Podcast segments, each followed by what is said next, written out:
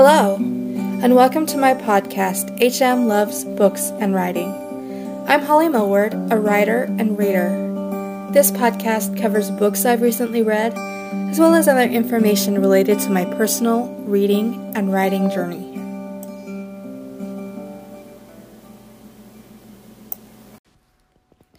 In episode 15, I want to discuss the book An Absolutely Remarkable Thing by Hank Green. This book was published in September of 2018. I've looked forward to reading it since it was published. I just hadn't had a chance to pick it up yet. So I was really excited when I was at the library last weekend with my daughter and saw that it was available in there. So I picked it right up and brought it home. And I really enjoyed this book a lot. To give some quick background information, excuse me. The author, Hank Green, is a video blogger, internet producer. His brother, John Green, is a well-known author. John's books are The Fault in Our Stars, Looking for Alaska, Paper Towns, An Abundance of Katherines, books that I've been reading for many years. I enjoy these two brothers. They do a lot of great things for young adults, teenagers. They have educational series that they do on YouTube for them. So I like their commitment to education and especially to youth and young adults.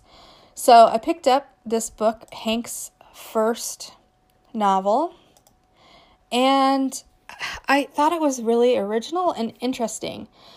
The book is about a young adult, April May. She's 23 years old. One night when she's going home from work, she stumbles across this big robot sculpture, and she thinks that it's been put up by an artist.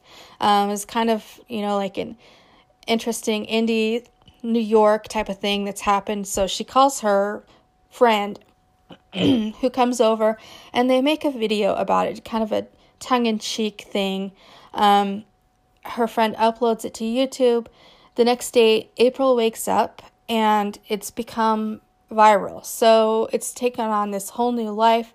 Part of the reason for that is because not only did this one pop up in New York, but there's all of these sculptures, the same exact huge, big robot type of thing has appeared in all over the world in big cities. So nobody knows where these things came from. And it's miraculous because they're heavy and big and nobody saw them being put together. There's no footage of anything, like nothing was captured on video of them being erected or put up. So it's a big mystery too where these things came from. So as time goes on, there's more that's revealed about these, but I won't give spoilers. But what was so interesting and original about this book is it really walked you through the process of someone who came from regular life, kind of anonymity, and then this viral video happened, and this person was interested and kind of staying at the front of this story. And so she does all these different things. She's learning about these robot things and going on news stations. She finds an agent. She has an assistant. So she really becomes a household name connected with these robot sculptures. And it walks you through that process of what it would be like to kind of be nobody and then suddenly have this viral video and then suddenly be on the nightly news and be kind of an overnight sensation and a celebrity, and the benefits of that, and also the, the negative side of that, the bad stuff that can happen because of that, the things that you lose when you gain notoriety like this.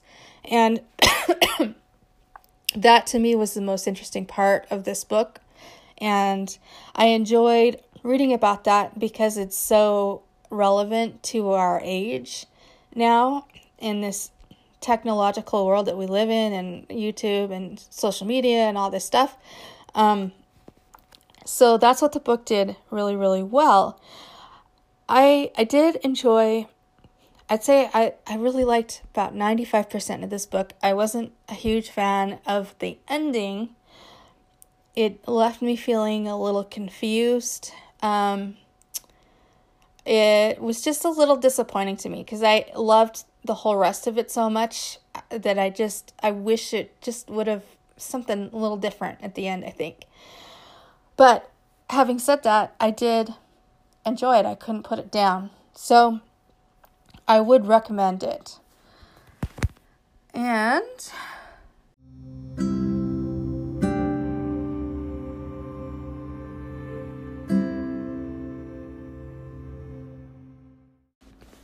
there was one other part of this book that I wanted to quickly talk about before I end the podcast. And I want to introduce that part first by reading a quote from the book.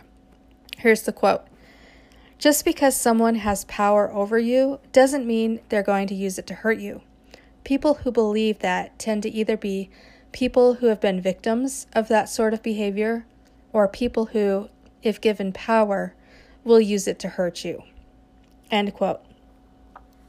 So there was also in this book these two different factions that arise with these sculptures appearing. There's a group that's open to finding out more about these things. This group is curious. This group doesn't automatically think that the worst is going to happen. So it's kind of like the beginning of this quote, just because someone has power over you doesn't mean they're going to use it against you. But this other faction that grows up in the wake of all of these sculptures appearing is this group that's really has a lot of animosity toward these things. They don't want to learn about them. They're fearful of them. They're violent against the other group. So it's this idea of these two factions growing up in the midst of all this, and this setting, them at loggerheads, and kind of how they butt heads and the bad things that happen because of this divide and this gulf that forms between these people. And so this, again, is clearly meant to be a timely message on kind of what's happening in the United States right now with these different political factions. So I thought that part of the book was interesting, maybe a little heavy-handed. It was very clear which Hank Green's opinion, I guess was pretty clear here, which I do think it's important to think about how these, when we're divided like this, the really bad things that can happen as a result of that is good for us to think about. But that played another big role in this book.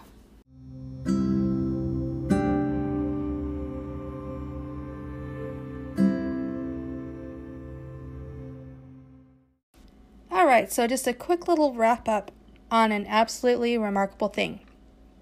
Ultimately, I did really enjoy this book. I would recommend it. I would be interested to see what you thought about it, especially the ending part. Because like I said, that was the only part that I wasn't super sure about. I was a little bit sad about the end. But other than that, it was a great book, especially a great first book. And I look forward to Hank Green writing more books, hopefully, in the future. I hope you enjoyed this podcast. Thank you for joining me. And until another day, I would say happy reading.